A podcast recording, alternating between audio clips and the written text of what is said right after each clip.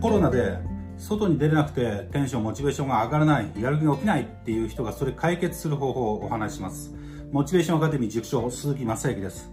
まずコロナでですね、外に出れない年になりましたよね。で、えー、やっぱりモチベーション落ちちゃってダメだな、やる気出ないなっていう時は、まず頑張ろうとすることを一回やめるってこと大事。まず休んでください。うん、休む。もうずっと寝るでも、好きな人に会ってその時間を過ごしてもいいです。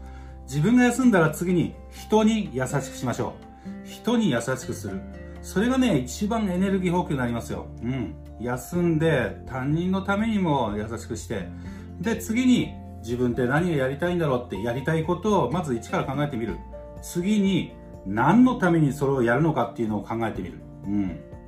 何のためにやるのかっていう、なぜならばを考えたらとはやるだけです。エネルギーあるあなたはできますよ。頑張りましょう